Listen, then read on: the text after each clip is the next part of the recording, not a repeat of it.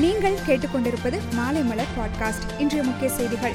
Diesel விலை மத்திய அரசினால் தினமும் உயர்த்தப்பட்டு வருகிறது. இந்தியாவில் பல மாநிலங்களில் பஸ் கட்டணம் உயர்த்தப்பட்டு வருகிறது.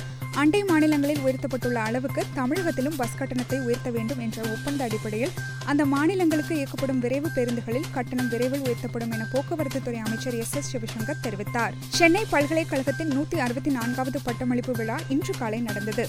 இதில் தமிழக கவர்னரும் பல்கலைக்கழக வேந்தருமான ஆர் என் ரவி தலைமை தாங்கி மாணவ மாணவிகளுக்கு பட்டங்களை வழங்கினார். விழாவில் பங்கேற்ற முதலமைச்சர் மு க ஸ்டாலின் பேசுகையில் உங்களது பிள்ளைகளுக்கு நீங்கள் தரும் உண்மையான சொத்து இந்த கல்வி எனும் சொத்துதான். இதைத்தான் யாரிடமிருந்தும் யாரும் பிரிக்க முடியாது என்றார். சென்னை பல்கலைக்கழக பட்டமளிப்பு விழாவில் கவர்னர் ஆர் என் ரவி பேசினார். அப்போது அவர் பேசுகையில் தமிழ் மிகவும் பழமையான மொழி. சென்னை ஐகோர்ட்டில் தமிழை வழக்காடு மொழியாக கொண்டுவர வேண்டும். தமிழ் மொழியை பிற மாநிலங்களுக்கும் பரப்ப வேண்டும். மற்ற மாநிலங்களில் தமிழை மூன்றாவது மொழியாக சேர்ப்பதற்கு முயற்சி செய்வேன்.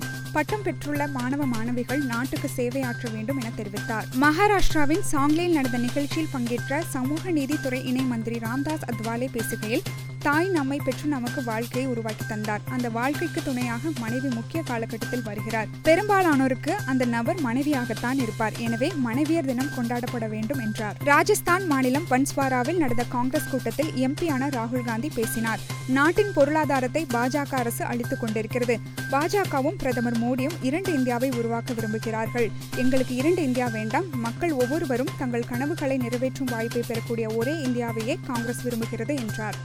இலங்கையில் ஏற்பட்ட பொருளாதார நெருக்கடியால் ஆத்திரமடைந்த பொதுமக்கள் போராட்டம் நடத்தி வருகிறார்கள். இதனால் வன்முறை சம்பவங்கள் ஏற்படாமல் இருக்க அங்கு ஊரடங்கு உத்தரவு பிறப்பிக்கப்பட்டது. புத்த பூர்ணிமாவை தொடர்ந்து இன்று ஊரடங்கு விலக்கிக் கொள்ளப்பட்டாலும் மக்கள் தொடர் போராட்டம் நடத்தி வருகின்றனர். எனவே இலங்கையில் இன்று இரவு எட்டு மணி முதல் அதிகாலை ஐந்து மணி வரை ஊரடங்கு அமல்படுத்தப்படுகிறது. இந்திய பிரதமர் நரேந்திர மோடி நேபாளத்தில் சுற்றுப்பயணம் மேற்கொண்டுள்ளார்.